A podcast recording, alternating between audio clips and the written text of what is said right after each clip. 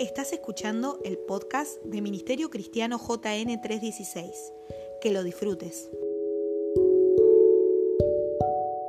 Interesante porque tiene que ver con realidades. Diga realidades. Plural. No es una realidad, sino realidades. Y todos los que estamos en esta noche aquí en este lugar tenemos diferentes realidades. Y eso es obvio y hasta que el Señor venga a la iglesia de Jesucristo va a vivir estas cosas. Lo que pasa que hay ciertas realidades que no deberían a nosotros crearnos una separación, porque estas dos realidades muchas veces se enfrentan y ahí vienen a veces los, los, los problemas, digámosle así, o incomprensiones que se pueden desatar a causa de las eh, eh, realidades. Le he pedido al Señor que eh, fue toda esta semana con respecto a esto, trabajar y pensar mucho y anotar lo menos posible, porque uno se pone a preparar y no sabe dónde termina con estas cosas, porque una cosa va trayendo la otra. Y Dios llega a mostrarte que cada individuo, por supuesto, que vive su propia realidad. Vio que hay un dicho que dice, vos por qué no te pones en mi zapato, ¿no es cierto? Y el otro le puede decir, ¿y vos por qué no te pones en los míos? ambas personas están diciendo, tu realidad no es mayor que la mía. O tu realidad no entiende mi realidad. Mi, realidad es, dura, puede ser difícil. Pero también están otras realidades de alguien dentro de las propias congregaciones, las realidades de los que creen que todo se puede en Cristo que nos fortalece y está la realidad de los otros que dicen no sé si están así. Y ahí vienen las luchas dentro de las congregaciones. A veces sin darnos cuenta estamos divididos en el pensamiento. Por eso dice Dios que tenemos que estar unánimes en, los pensamientos, en nuestra manera de, de pensar. Y te puedo asegurar que a veces en una reunión eh, o en una sobremesa de cristianos, imaginemos una charla, hay gente que dice que sí, hay gente que dice que no. Y le puedo asegurar que cada uno va, eh, permítame esta exageración, pero cada uno va a dar la cabeza que, lo suyo es así, porque es su realidad. Entonces uno dice, ¿cómo, cómo hacer esto? ¿Cómo amalgamar ambas realidades en una sola realidad? Y la respuesta es sencilla y es difícil, porque únicamente Dios puede amalgamar ambas realidades. Dos realidades en un país que se exhiben. Están la gente que muy adinerada, que vive su realidad y dice sobre las otras personas que no han tenido la gracia de acumular o tener un buen pasar y dicen, estos quieren todo de arriba, son todos unos vagos, todos unos sinvergüenzas, pero ellos no saben que dentro de ese grupo hay gente trabajadora, gente honesta, que no se le dio en la vida, pero no dejan de ser excelentes personas. Y están estos que dicen, uh, estos ricachones, sinvergüenzas, mira todo lo que tienen, seguro lo han hecho robando eh, y despotrican con la gente que tiene finanzas. Pero lo que estos no se dan cuenta es que mucha gente hizo dinero honestamente, que supo ganar dinero. Pero ambos se mueven en realidades distintas. De ahí viene lo que, se llama, lo que llaman muchos la lucha de clases. Y todavía yo no encontré, no escuché a ningún político, por ejemplo, que les diga a ambas clases, a los que tuvieron poca suerte, que les digan, mire muchachos, no matemos a los que tienen finanzas. porque no todo el mundo es sinvergüenza. Y si ustedes quieren llegar el día de mañana a eso, no maldigan lo que ustedes en definitiva quieren. Y a los eh, ricos no encontré ningún político que le digan, mire muchachos, hay gente honesta que puede hacer mucho bien en el país. Bueno, estas cantidades de realidades que puede llegar a ver, vamos a dejar que Dios nos hable en esta noche. ¿Cuántos dicen amén? Porque en el terreno de las definiciones, cada vez usted y yo eh, tenemos que tener bien en claro cuáles van a ser nuestros pensamientos. Creo que si tiene que provocar en la iglesia un reseteo de pensamientos y comenzar a depurar cada vez más nuestros pensamientos porque las cosas, claro, no está de más decir lo que decimos siempre, cada vez se ponen más eh, difíciles y hay que entrar en terreno de definiciones en los pensamientos. Si alguien está de acuerdo, dígame amén y si no, Padre, oramos en esta noche. Te pedimos que tú nos ministres en gran manera, Dios. Nos queremos enrolar tras tu pensamiento porque de lo que hablemos queremos buscar tu salida. ¿Qué es lo que nos dice tú? Y dejar que tú nos ministres. Porque tanto a uno como a otro nos amas. Nos amas a todos por igual. Somos tus hijos. Y en verdad que tú nos amas y nos amas en serio. Por favor, en esta noche ministranos en gran manera.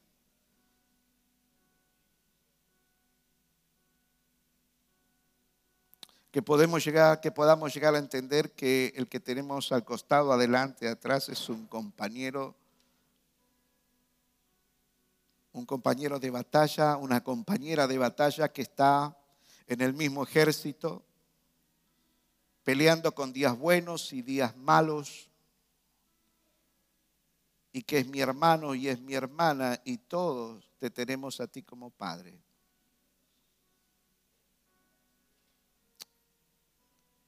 Padre, nos reunimos en torno a tu mesa, en torno a tu presencia para que tú ministres. La iglesia dice, amén, amén, Voy a tratar de acordarme una historia que se me contó hace muchísimos años, que era sobre la tribu de los indios este, ciegos. Todos los que nacían en la tribu nacían este, ciegos. Y cada vez que llovía había truenos, lluvias, y había grandes destrozos a causa de los truenos, de la lluvia. Y ellos decían que sus dioses estaban enojados, entonces lo que hacían ellos, sacrificaban a alguien de la familia. Generalmente sacrificaban a, niños. ¿Me están escuchando? Díganme amén. Y así por muchos años, todos los que nacían, nacían ciegos, lluvia, truenos, hay que sacrificar a alguien para que se calmen los dioses. Bueno, en una oportunidad, en la tribu de los, de los ciegos, nace un chico que no nació con ese problema de ceguera y nació viendo.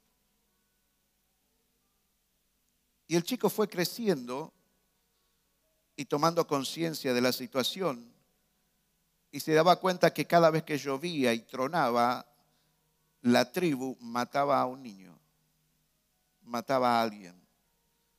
Y los escuchaba decir, los dioses están enojados. Por eso esta lluvia, por eso estos truenos, por eso lo que nos está pasando. Pero como eran ciegos no sabían identificar bien ni los truenos, ni la lluvia.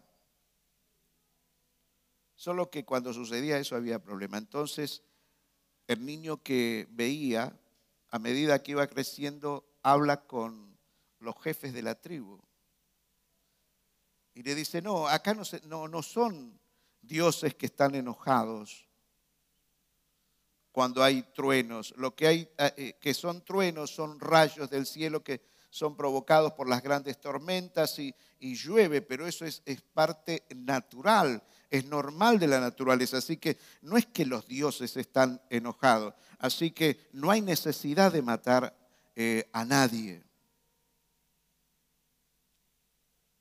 Todo el comité de, de la tribu de los hombres ciegos se reúne y dicen que hay que matarlo al pequeño, al joven, porque él les estaba haciendo un gran mal. Les estaba queriendo engañar. Así que al único joven que nace en la tribu de los, de los indios ciegos, eh, lo matan. Y siguen viviendo y matando cada vez que había lluvia, tormentas, rayos, truenos. Dos realidades. Los ciegos y el joven que veía. Hay otra pequeña historia que voy a ilustrar. Alguien que nació en un pozo y toda la vida vivió vida de pozo, de cueva. No conocía el cielo, no conocía las aves, no conocía el pasto. Entonces, en una oportunidad hay alguien que lo descubre y le habla. Dice, fuera de la cueva, fuera del pozo, la vida es otra. ¿Cómo que la vida es otra? Sí. Hay un cielo azul, hay aves, hay césped, hay animales, hay cosas preciosas, hay animales inmensos. Y él dice, no, no puede ser. Y uno se quería convencer al otro y lo decía, no, porque lo normal, la realidad nuestra es esto y lo que me estás diciendo no es real, no puede ser real. Así que cada uno contaba su realidad. El que vivía fuera del pozo, fuera de las cuevas, contaba su realidad. Y el que vivía dentro del pozo contaba su realidad, oscura, limitante, que ahoga, que no tiene ni presente ni futuro y el otro creía totalmente lo distinto. Que había un mundo que se, podía recorrer, que las cosas que Dios había hecho eran las cosas más bellas habidas y por haber. Dos realidades que vuelvo a este pensamiento que cada uno, cada persona es capaz de dar la vida, pero si no, esto es así. Muchos de ustedes, si los juntáramos de a dos, en muchos casos, hablarían de sus propias realidades y ustedes darían la cabeza que tu realidad es tu realidad como si fuera la única que conoces.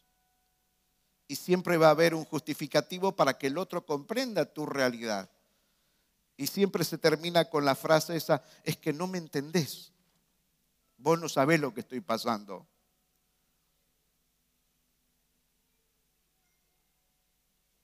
¿Alguien me está escuchando? Dígame amén. Yo le dije que iba a hablar de realidades, no de realidad, que es, es plural. Está la realidad de los sanos y está la realidad de la gente enferma. Síganme en esta noche. Hoy se tiene que provocar una tremenda liberación en nuestras vidas y que salgamos de, este auditorio cada, cada, vez más con la idea de que nos necesitamos. ¿Cuántos dicen amén? Está la realidad del rico y está la realidad del pobre.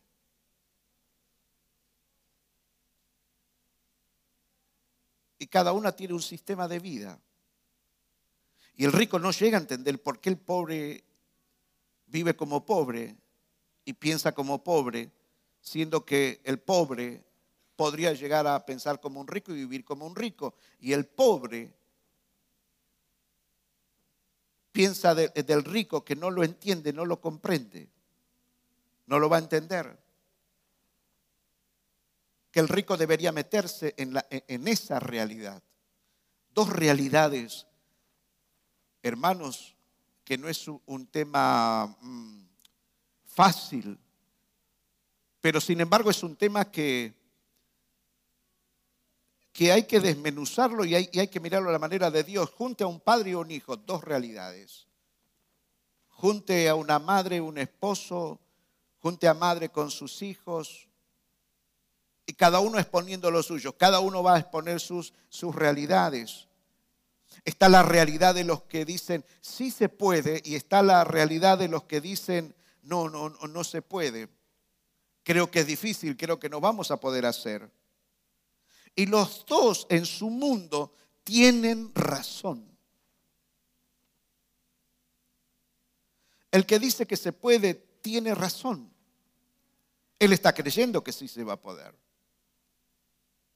Y el que no se puede, el que dice no, no se puede, también tiene razón, para él tiene razón, porque dice esto no, no lo puedo hacer. Y es su realidad de no puedo y el otro es la realidad del sí puedo. Sígame, está la realidad dentro de las congregaciones de los que eh, creen que perdonar vale la pena todo tipo de situación, todo tipo de cosas. Está la gente que dice, sí, se puede perdonar y se puede mantener un corazón sano, vacíos de amargura para ser receptivos a todo tipo de bendiciones de parte de Dios. Y hay gente que dice, no, esto no lo puedo perdonar. O son selectivos para perdonar. Están los que dicen, perdono a quien sea lo que me haya hecho, quiero mantener un corazón sano para mi Señor. Y el otro o la otra dice, no, no, pero lo que me hicieron, y júntese donde se juntan, terminan hablando, destilando amargura, odio de la iglesia, de los pastores, del primo, de la nuera, del suegro, de otros hermanos, de lo que hicieron esto. Y, su, su, común denominador es eso, hablar de ese tema. Y usted dice, ¿no tienes otro tema? ¿No tienes algo positivo para hablar? No tenés planes para, emprender. Y, su realidad es esa, un mundo de, de, no puedo perdonar y el otro tiene, o la otra tiene el mundo de que sí se puede perdonar.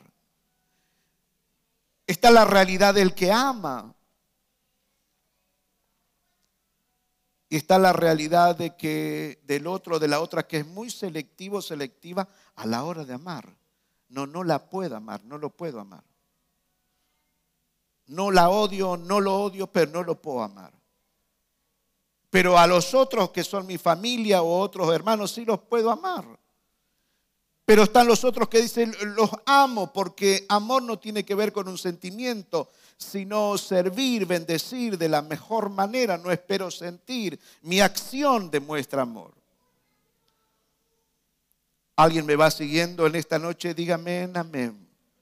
Esta es la realidad de la muerte. Por más que la quieras negar. Si Dios no viene antes, algún día terminaremos allí, nosotros también. Y está la realidad de la vida. ¿Quién puede negar ambas realidades? Estas realidades que les voy a decir la quise poner un poquito aparte porque es un poco lo que ocupa, eh, algunos dicen, los males de este siglo.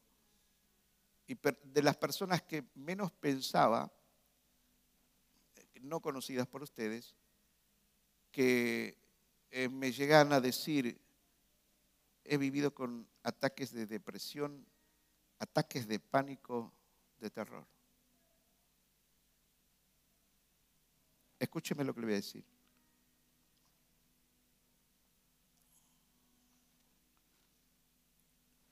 Ellos viven toda una realidad. Es muy difícil penetrar a los que viven con ataques de pánico y depresión, que entran los complejos, entran temores, es, un, combo de, de varias cosas así. Y es uno de los males que se está diseminando por todos lados. Una psicóloga eh, eh, cristiana, perdón, no, no, ella no es cristiana, pero que atiende a mucha gente cristiana, ella, ella a decir, están admirados por la cantidad de cristianos y cristianas que piden su servicio a causa de la depresión y ataques de pánico. Les llama la atención porque dice ella, se supone que tienen un gran Dios.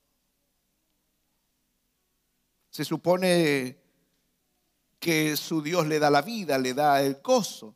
E, entonces sí es un serio, un serio tema ese. Y a ese tipo de persona es muy difícil convencerlas de que hay otra realidad, que se puede vivir sin miedo, sin complejos, sin ataques de pánico, sin sudor, sin preinfartos, sin tener el corazón acelerado, de que se puede tomar las cosas y la vida de otra eh, manera. Es muy difícil convencerlo a ellos, hablarles de la libertad, hablarles de, la eh, alegría. Su, realidad crearon una cárcel eh, de imposibilidades, eh, una cárcel oscura que solo, solo Dios puede romper. ¿Sabía usted? Ellos están en una cárcel.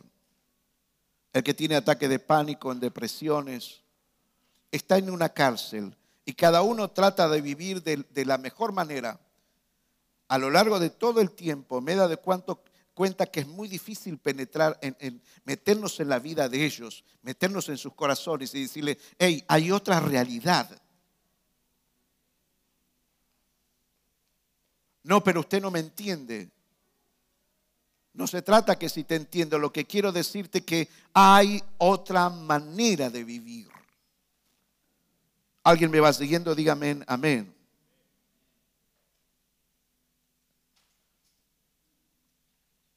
Y está la realidad de los que quieren convencer a estos diciéndole que está, que está la realidad de lo posible. Imagínense en alguien que vive en, libertad. ¿Me va siguiendo? Dígame a mí. Alguien que vive en libertad, que tiene problemas y dificultades, pero cree que con Dios todas las cosas son posibles. No vive en una burbuja de protección, enfrenta al mundo hay lágrimas, hay dolor, hay tristeza, hay defraudación, hay traiciones, pero creen que siempre se va a poder con Cristo Jesús. ¿Son ustedes uno de esos? Este personaje intenta hablarle a, a, él o a ella que tiene ataques de pánico, depresión, complejos, temores, y se enfrentan las dos realidades. Y esta le dice o este le dice, hay otra realidad. ¿Cómo no te das cuenta? Esos son miedos tuyos y tratan de convencerlos y no se dan cuenta que se trata eh, en la mayoría de los casos de algo espiritual. De que esa, esa persona no cambia por la psicología o por la psiquiatría, que eh, van a ser de gran ayuda, van a ser libres porque Dios libera su espíritu, saca a su alma de ese encierro. Así que esas dos realidades se enfrentan y si yo no te puedo entender una persona con capacidades que vivís en ese mundo. Y el depresivo, la depresiva, la que está sufriendo, pobre, este tipo de situaciones, el común denominador. No me entendés, no me entendés, no me entendés. Y entrega un, un paquete lleno de justificaciones para justificar por qué no puede, por qué no puede salir de ahí y que, es su realidad. Y están felices y contentos viviendo en el encierro, en la amargura. Y cuando usted le habla de cosas buenas, y sí, a lo mejor se da. Basta que algo le salga mal y dice, y, vio, ahí está.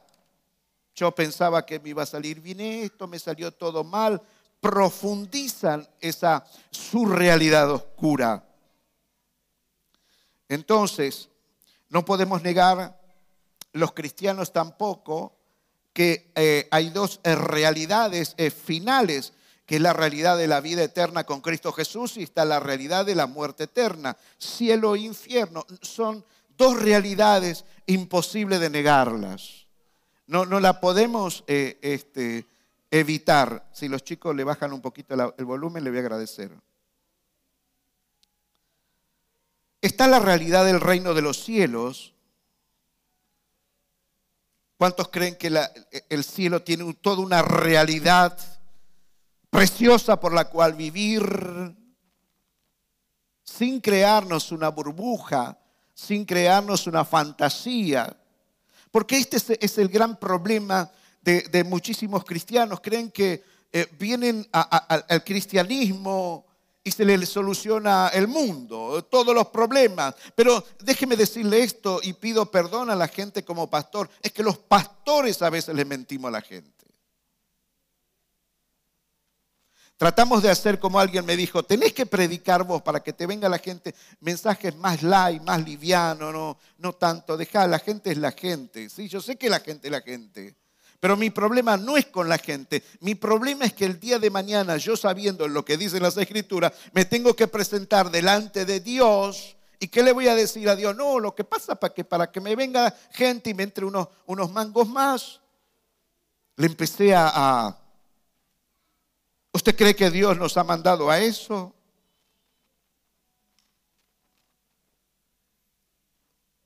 Venir al Evangelio es lo mejor que nos pudo haber pasado porque el mayor regalo que se te dio es la vida eterna. ¿Y qué quedará el hombre por su alma? No hay precio. La salvación, como alguien dijo, es gratis, pero no ha sido eh, eh, barata. ¿Me van siguiendo en el pensamiento? La realidad del reino te facilita para que vos enfrentes tormentas. La realidad del reino te dice que, que, todo lo puedo en Cristo que te fortalece. La realidad del reino te dice, cuando pases por las aguas, por el fuego, yo estaré contigo. La realidad del reino es que si le, si le, eres fiel tarde o temprano, luego de un proceso, luego de que Dios trate con tu vida, te ha de hermosear, te ha de bendecir, porque te quiere usar de referentes para otros, cosa que vos le puedas decir, pagué el precio. No me ha sido fácil, pero tengo autoridad moral y espiritual. podría llegar a decir de pararme aquí, detrás de un mostrador, en mi casa o cualquier lugar puede ser, eh, ser usado como púlpito para decir soy un referente de lo que Dios puede llegar a ser. Gente que le ha muerto familia y siguen de pie firmes. Y la realidad del mundo está la realidad del mundo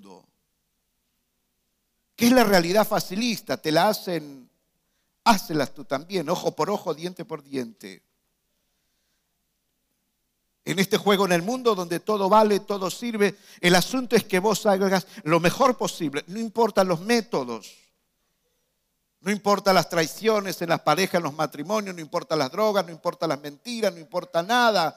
Todo es permitido en este gran juego.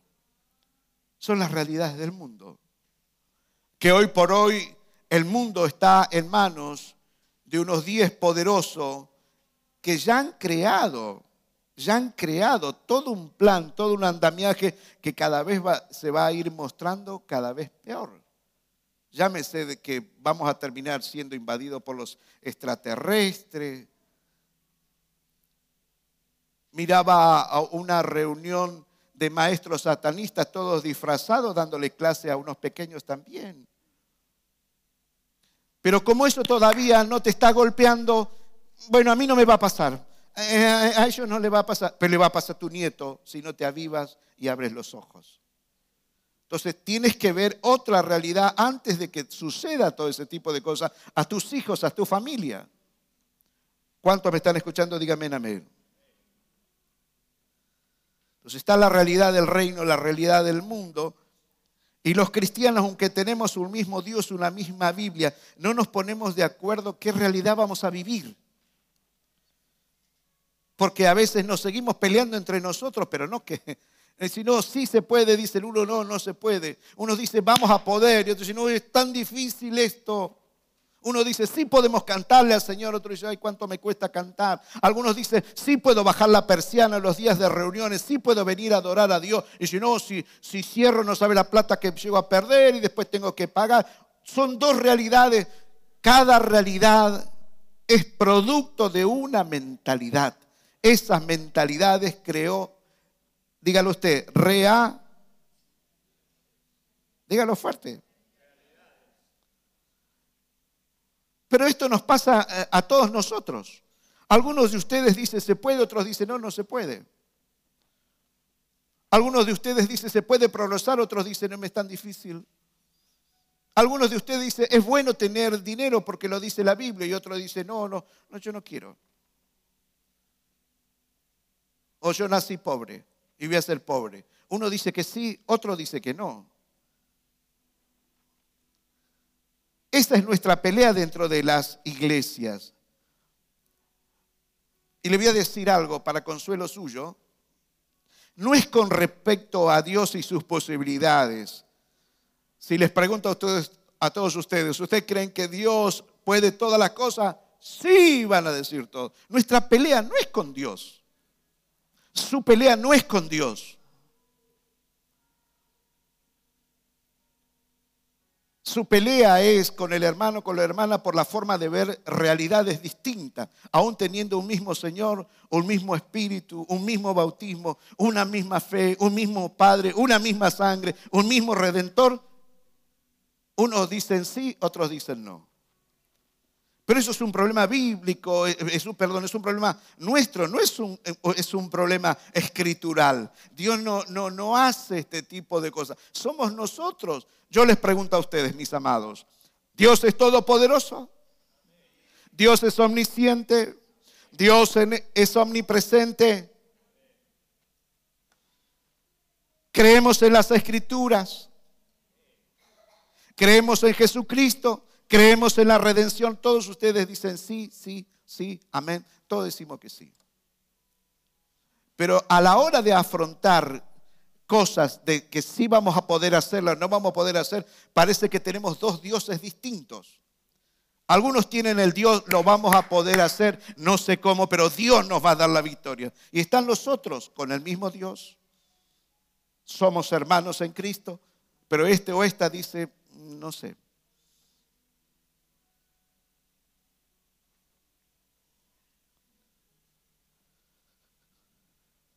no es con respecto a Dios y sus posibilidades.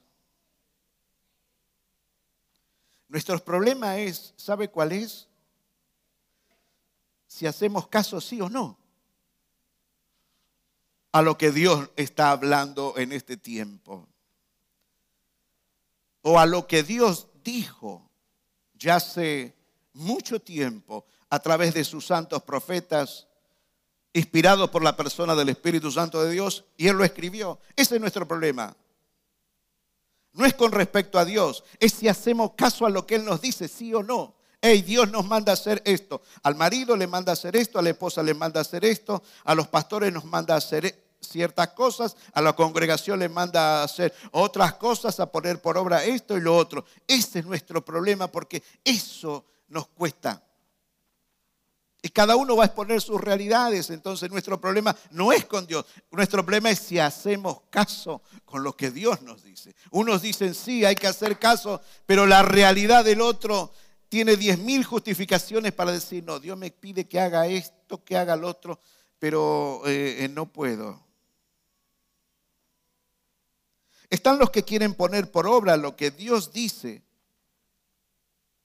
y están los que no quieren poner por obra lo que Dios dice. Ambos no tienen problema con Dios como creador, sanador, libertador. Dios es bueno, Dios bendice. Nuestro problema es si le hacemos, eh, está todo bien eso. El, el gran tema es si le hacemos caso a lo que Él nos dice. Y ahí vienen nuestros problemas. Porque unos dicen sí y otros dicen no. Esto como eh, hablar del diezmo. Algunos dicen, no, esto es para el antiguo pacto, esto era en la época de la ley, cuando no se dan cuenta que Abraham, cuando diezmó, no le diezmó en la ley, él, él, diezmó de lo suyo a Melquisedec. Su primer diezmo no fue, no había ley, no estaba instituida pero no sabe hay para hacer chocolate con respecto a esto, como aún muchos se siguen peleando en cuanto a esto. Son dos realidades. Uno dice, mira, ahora en, el tiempo de gracia deberíamos hacerlo con más dedicación, no porque nos imponen, sino por gratitud le damos a Dios.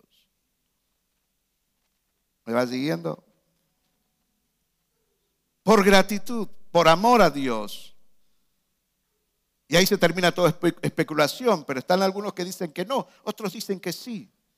Algunos dicen de todo el capital o lo neto y viven yo siempre digo, es una cuestión de fe, movete por fe, lo que vos sientas, hacelo, no lo sentís, no lo hagas.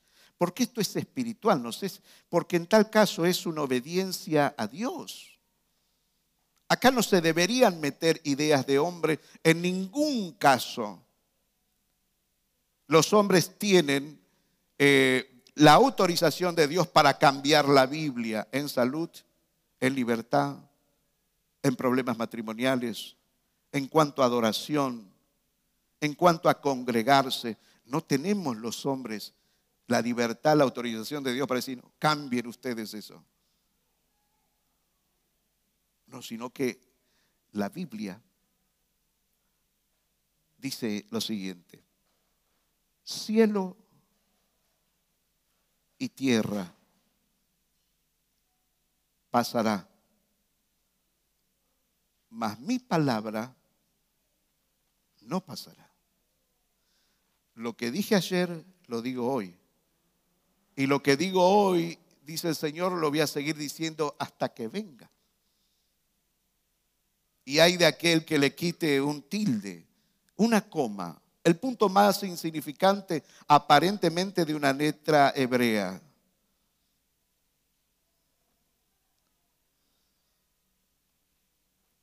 Nuestra, nuestro problema no es con Dios. Nuestras realidades no se enfrentan con Dios. Nuestras realidades se enfrentan. Es, unos dicen que, que creen que Dios les quiere bendecir y otros se sienten como si fueran enemigos de Dios, que les va a dar la vida eterna, pero no creen mucho que Dios les va a bendecir, le va a acomodar la casa, va a acomodar la familia. Dios va a restaurar, siempre digo lo mismo, Dios va a restaurar lo que Él quiere restaurar. Hay cosas que ya no las va a restaurar.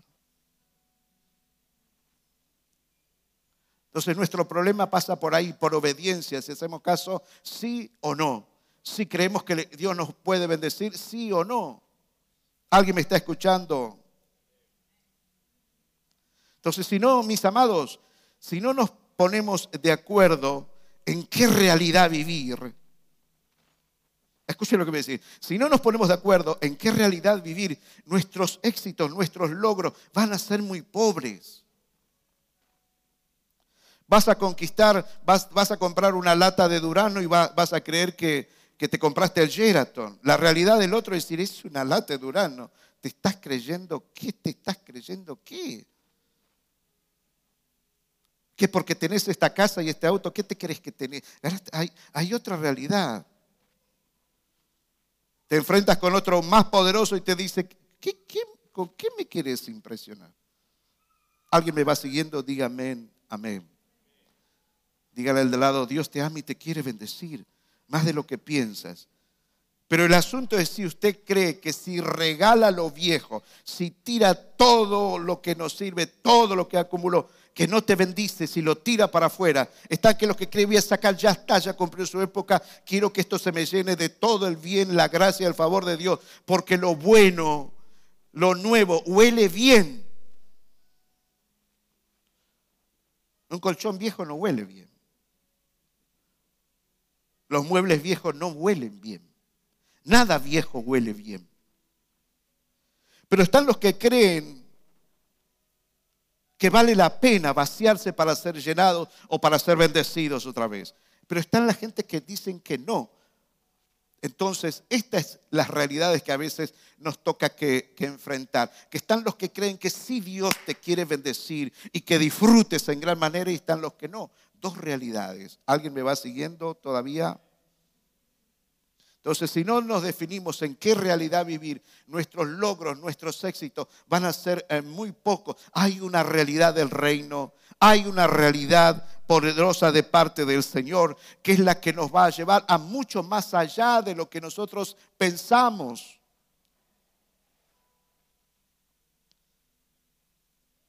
Entonces tenemos que decidir en qué realidad vivir como iglesia. En tal caso, eh, eh, podríamos, eh, les hago oír lo que dijo Jesús. Un reino dividido no puede prevalecer. ¿Qué dijo Jesús? Un reino no puede. Ahora, pero ¿por qué se dan estas batallas internas en la iglesia? ¿Por qué se dan estas dos realidades? Vuelvo a insistir, no es con respecto a Dios, es si creemos o no creemos que nos quiere bendecir. O si le obedecemos en esto, sí o no, le buscamos la forma para zafar. Porque la realidad de unos dicen podemos, ¿y por qué la batalla de otros dicen que no? ¿Por qué se dan estas batallas internas dentro de la iglesia? ¿Por qué unos dicen que sí? Y se aferran que así se puede. ¿Y pero por qué se da la batalla con los otros que dicen que no, no se, que no, no se puede? Yo le voy a dar la clave en esto. Digo, Señor, ¿cuál es el, el tema este? Claro, como pastor me interesa el tema a mí porque quisiera de mi parte que todos acepten la realidad que Dios quiere manifestar en tu vida, en tu casa, en tu gente, aunque tengas diez mil problemas. Tu problema es que no quieres aceptar la, la realidad del reino y tienes diez mil justificaciones para mostrarte tu realidad y no voy a comprar tu realidad cuando tu realidad es ajena a las escrituras. Y me puedes tratar de duro, me puedes tratar de que no empatizo, tráteme de cualquier cosa. Tengo mis graves yerros, pero no haga que negocie la palabra del Señor. ¿Y de dónde viene, Señor, e-, estas batallas? ¿Por qué se dan? Que algunos te creen, otros no te creen. Les voy a decir una de las tantas cosas que sentí en mi espíritu que, él, que él ministra. Él te habla, él me dice. se trata en la relación que tengan cada uno con Dios. Tu relación, tu intimidad con Dios determina si le obedeces o no le obedeces, si le crees o no le crees. Eso es lo que determina que algunos le crean, otros no le crean. No es porque le vienen a contar o porque leyó el librito de la bendición y alcanzarás el éxito Usted se puede tener, leer 80 mil libros, lea todo lo que quiera, pero si usted no es una persona que tiene intimidad con Dios, que te cuesta orar, te cuesta adorar al Señor, porque nosotros creemos que adoración es venir a cantar. Venir a adorar a Dios como el día viernes que fue maravilloso. Todos deberían venir a adorar los viernes, ahora que se va a llamar el cuarto de oración todos los viernes. ¿Sabe lo que es venir a expresar gratitud a Dios. Te adoramos por todo lo que haces. Y no, hay un show acá adelante. Puedes cantar una canción, puedes dar una palabra. Cualquiera de ustedes, cualquiera de ustedes puede adorar a Dios. Entonces tú, tú creer en posibilidades de parte de Dios la determina tu intimidad con Dios. De ahí viene que yo creo que esa es la clave de que por qué algunos creen de que es posible milagros, sanidades, liberaciones, provisión. De ahí que viene que muchos, aunque pasen las de Caín, siempre tienen una palabra de bendición. Vamos a poder, vamos a salir, vamos a creerle. No me está siendo fácil, tengo problemas en mi casa, en mi familia, con mis hijos, con mis padres, hay enfermedad por todos lados, pero no sé cómo, pero Dios me va a ayudar. Y está el otro que dice, uy, si supiera, Dios le muestra la gracia y el favor constantemente y todavía siguen dudando. Pero ¿por qué se produce eso? Yo le voy a decir por qué. Porque uno se raja las rodillas orando porque ama al Señor y no ora por un rito religioso, ora porque quiere conocer, quiere intimidar, intimidad, tener intimidad con el Señor. Y quiero conocerte. Y no vengo acá a llenarte las orejas, Dios, de peticiones. Vengo porque te quiero conocer. Vengo a ver qué descubro cuando me quedo media hora en silencio, a ver qué me dices en esa media hora. Quiero conocerte. No me quiero crear imágenes. te sé persona, te sé que me ama, te sé que, te sé que nos amas a todos. Estuviste con Abraham, no sé cómo fue.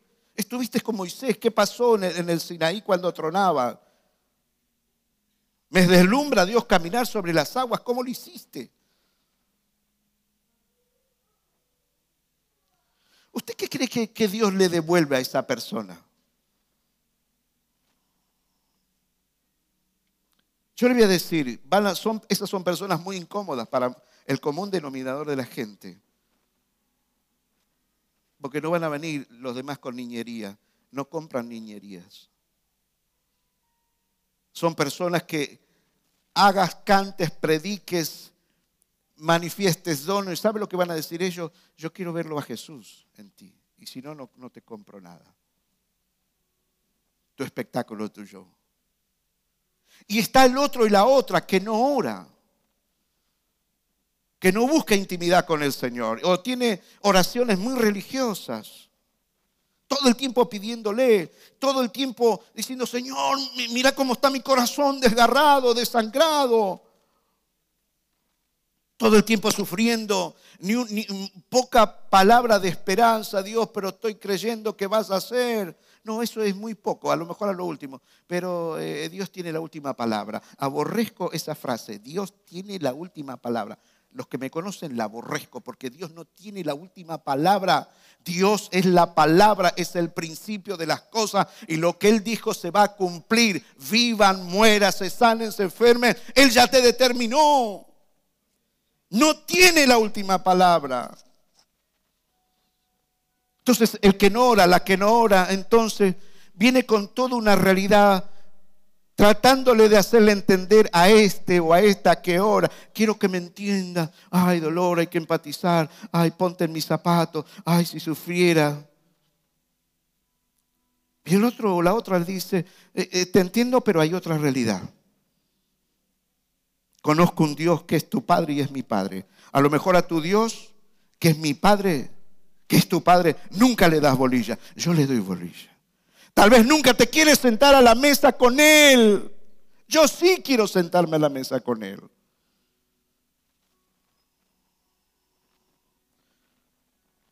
Hay dos realidades de los que unos dicen sí, otros dicen eh, no, y la clave es la intimidad. Elías ante un problema eh, similar que él estaba viendo en el pueblo de Dios, porque algunos decían sí, otros decían no. Uno decía, Dios es Dios y Dios y bla, bla, bla. Y otro decía, no, no, no sé, yo creo que los otros dioses son. Pareciera que a Elías se le rechifló el moño. Y les dice, escúchenme, ¿hasta cuándo manga de indecisos van a claudicar entre dos pensamientos?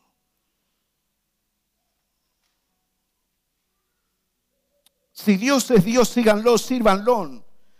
Y si ustedes creen que Baal es Dios, váyanse detrás de Baal. Es decir, no te sientes a media aquí en este lugar.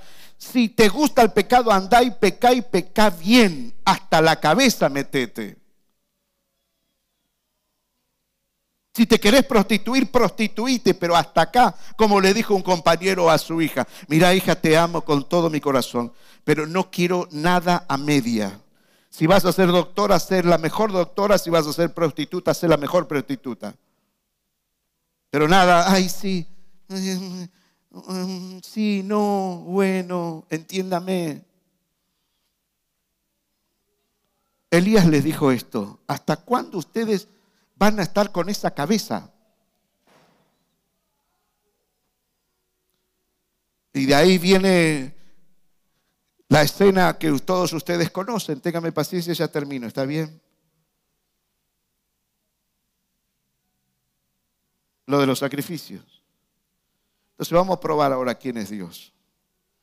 Yo les pregunto a ustedes, con mucho respeto, ¿qué más necesitan ustedes para, para eh, qué más necesitan que Dios les demuestre que está con ustedes? No lo estás viendo. Pero tanto a mí como a usted, Dios está usando mucha misericordia, se lo firmo. ¿eh? Las cosas que hemos hecho, las cosas que han hecho, que han perjudicado, se han perjudicado, perjudicado, ustedes y han perjudicado a muchos, y Dios te sigue amando. Y le negaste y le mentiste. Hiciste diez mil promesas que no cumpliste. Porque cuando cobre yo le voy a dar esto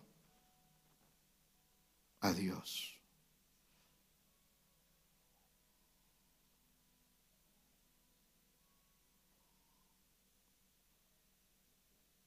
Porque cuando tenga tiempo para servirlo a Dios, lo voy a servir. Estás todo el día en tu casa. No tienes bebés. Y no quieres servirlo a Dios. Te cuesta un día bajar la persiana y decir, hoy se cierra, señores.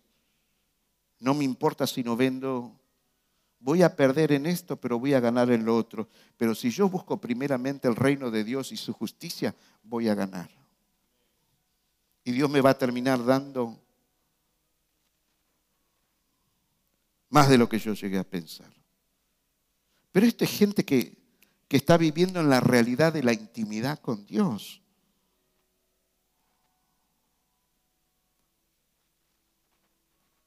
Señora, Señor, novia, novia, si tú tienes al lado una persona que no prioriza a Dios, olvídese que la está priorizando a usted, olvídese, olvídese. Que le dije que se, olvídese. Quiere asegurarse que alguien la ame o lo ame. Fíjese si ese hombre o esa mujer ama y sirve a Dios y es capaz de cualquier cosa por congregarse, por adorar a su Dios. ¿Qué cree que hace Dios? Se te mete en la casa, se te mete debajo de la sábana, te transforma la vida, te transforma la finanza, te transforma todo. Porque usted pasa a ser un negocio para Dios. Como que Dios dice, no me conviene que se me muera este tipo. No, me conviene que se muera esta mujer porque me lleva gloria. Está siendo referente y testimonio para todos los demás. Alguien aplauda al Señor. Bueno.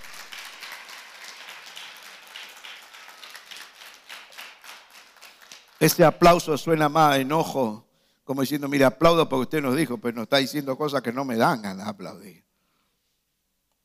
Dígale al de lado, si te queda el zapato, ponételo. Eso es todo.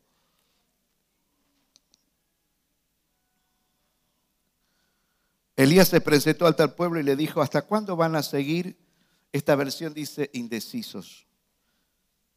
Si el Dios verdadero es el Señor, deben seguirlo, pero si es Baal, síganlo a él. ¿Qué pasó en este mundo de indeciso? Dice las escrituras que el pueblo no dijo que nada. ¿Qué dijo el pueblo? ¿Qué dijo el pueblo? ¿Quién tiene que agarrar el sartén por el mango? Elías. Tú tienes que agarrar el sartén por el mango. El pueblo no dice nada. Entonces Elías agarra el sartén por el mango y dijo, vamos a hacer esto. El que haga llover fuego del cielo, ese será Dios. Y voy a poner mi reputación en juego, podría decir Elías. Acá, ¿gano o muero? Pero le podemos poner en la boca de Elías esta siguiente palabra, yo sé en quién he creído. Lo mismo que Job. La realidad que nos presenta el reino sobrepasa nuestra razón. Nuestro problema es, ¿le creemos a la realidad escritural o no? Las realidades de uno y de otro son dos mentalidades. Una, es positiva, y no hablo de positivismo. Y lo otro es negativo, 100%.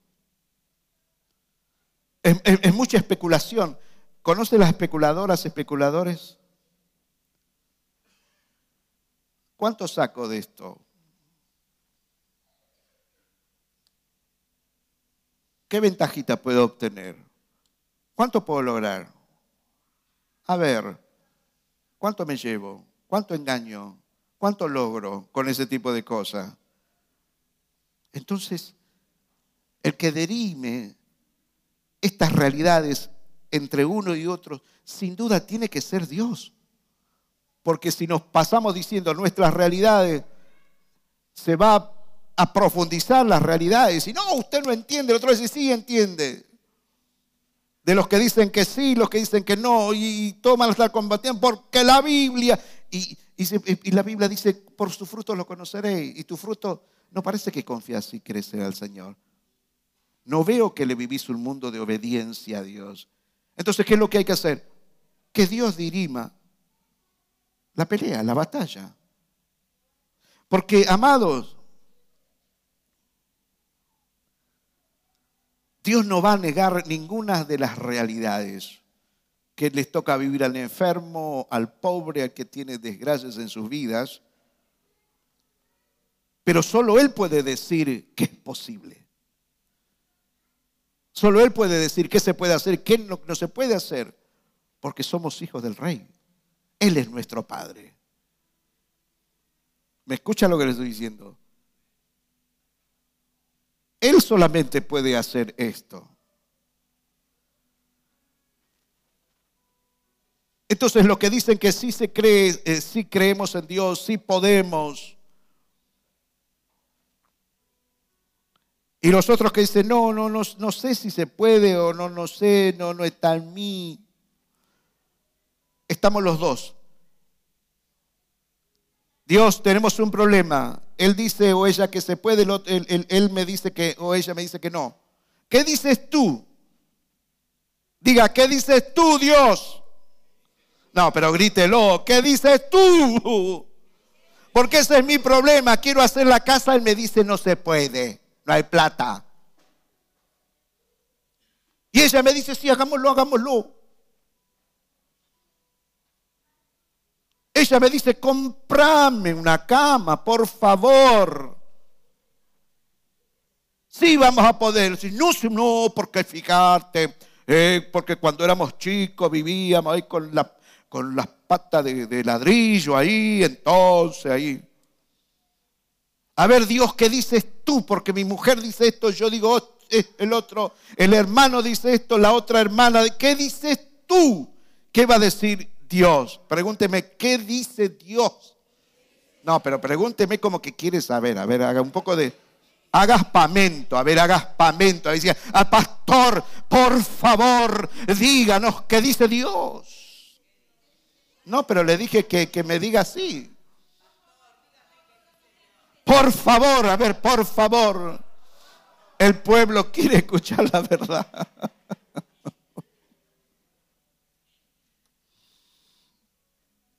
Jeremías 32, 27.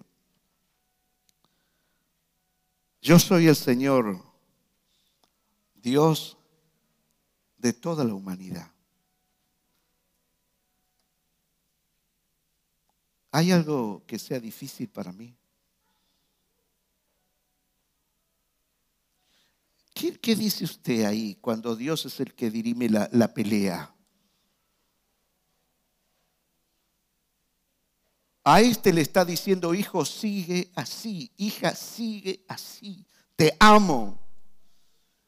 Y al otro o a la otra le dice, hijo, hija, cambia, porque no hay nada difícil para mí, pero te amo también. Entonces no es un problema mío, dice Dios, es un problema de quién? De ustedes. Él está diciendo, yo soy el creador de todo ser humano de los que viven en diferentes realidades, a los que viven realidades negativas, realidades de pérdidas, en realidades que son cárceles. Yo el único Dios les digo, ¿hay algo que sea difícil para mí?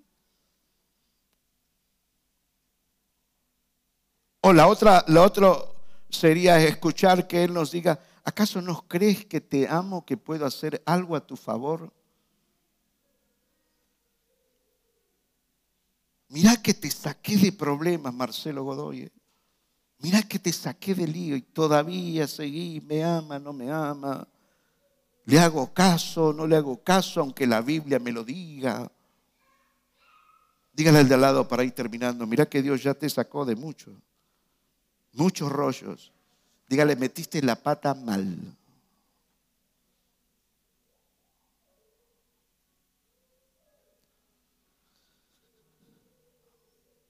Pero somos conscientes que a pesar del historial de Dios,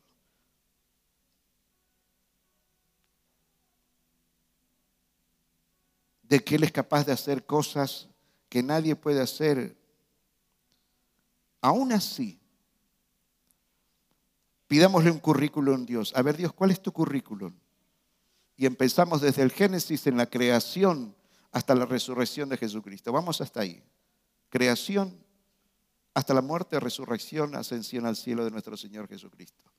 Y Él nos pasea por todas las escrituras diciendo, dice esto, esto, esto, esto, esto, esto, esto. Aún así, aunque pudiéramos verlo en visión, todas estas cosas, les puedo asegurar que muchos seguirán en sus realidades del no sé, no tengo, no puedo. Y es una realidad en sus mentes.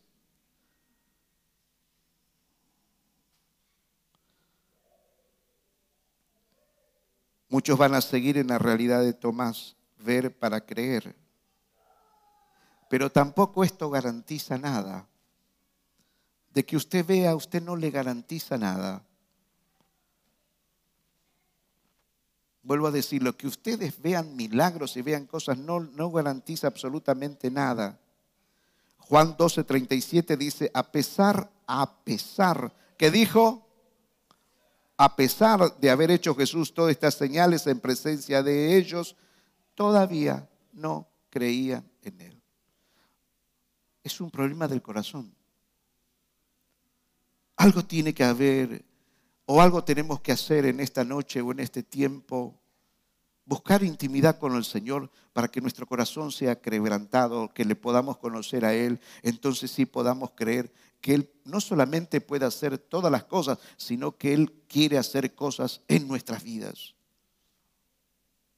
De, de, llegar a creer que la gloria postrera en tu vida va a ser mayor que la primera. Porque ver no garantiza que ciertos corazones crean, porque hay corazones que se van endureciendo y están a un paso de la rebeldía. Les hablé, les dije algo con respecto a esto. Se van endureciendo los corazones cada vez más y están a un paso de la rebeldía.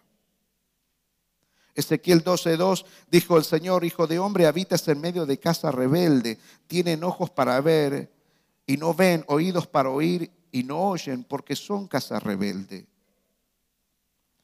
Jesucristo en el libro de Marcos 8, 17 y el 18, Él les dice, todavía tienen el corazón duro.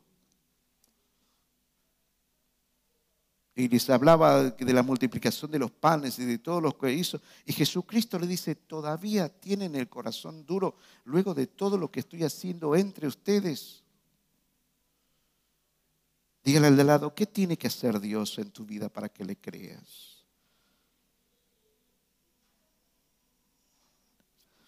Juan 3:19 dice, este es el juicio que la luz vino al mundo y los hombres amaron más las tinieblas que las luz, pues sus acciones eran malas.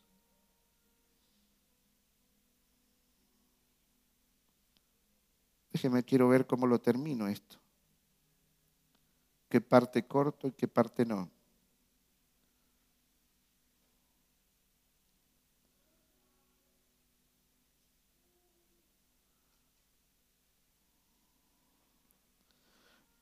Yo creo, iglesia, que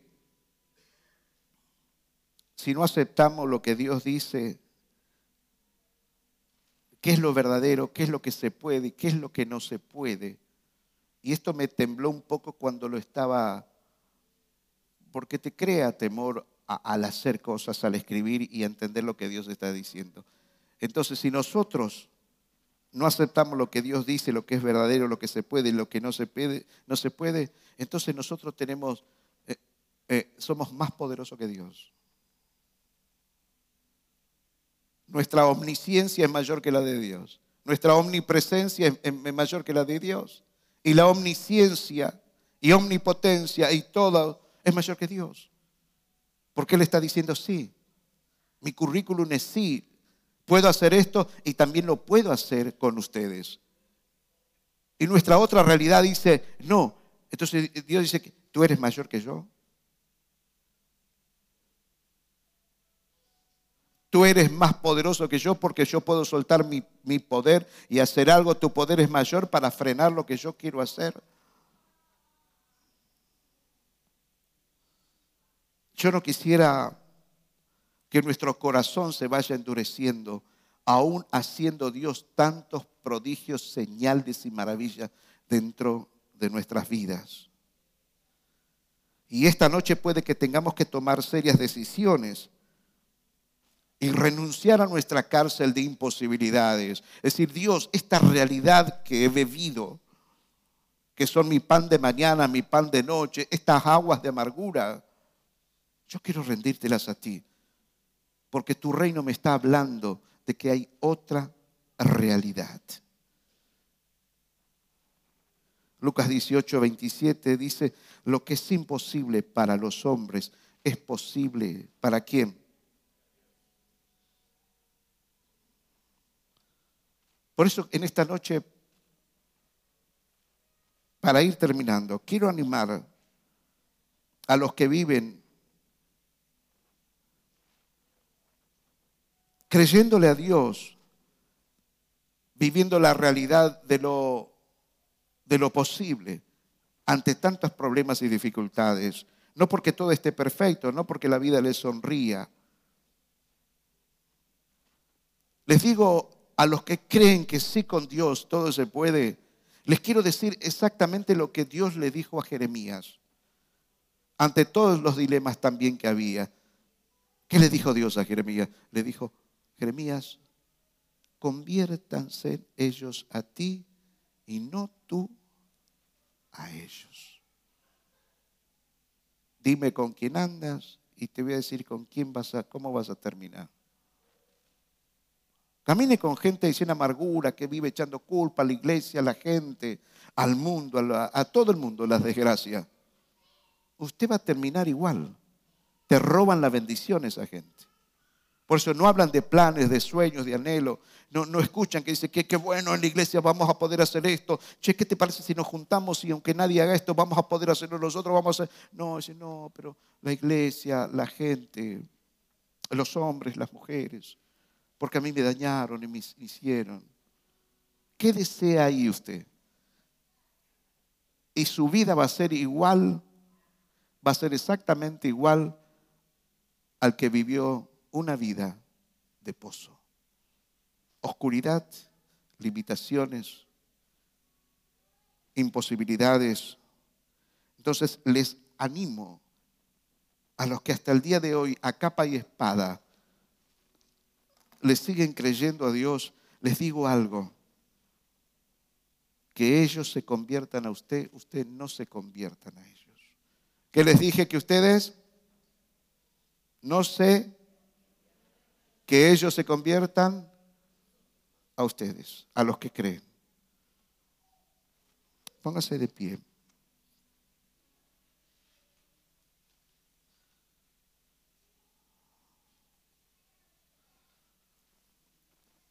Y si tal vez quiero pensar que a lo mejor no, los que están aquí, los que van a escuchar el audio o el video en su casa, puede que haya gente que ve otra realidad, no la realidad de lo posible, les quiero decir a ellos que hay una realidad diferente. La realidad que dijo el apóstol Pablo, todo lo puedo en Cristo que me fortalece. Pero el de, cabeza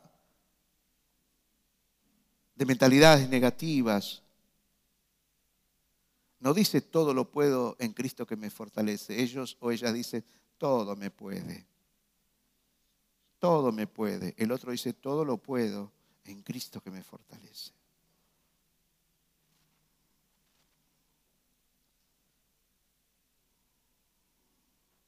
Todo lo que Él dijo que se puede es lo que podemos hacer. Pedro dijo en Hechos 10:34, ahora comprendo que en realidad,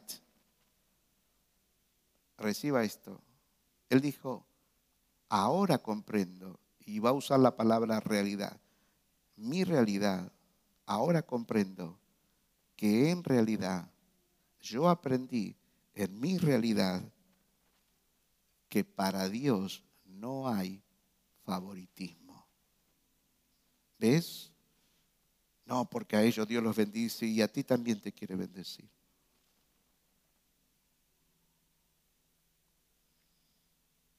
Padre, en el nombre de Jesús,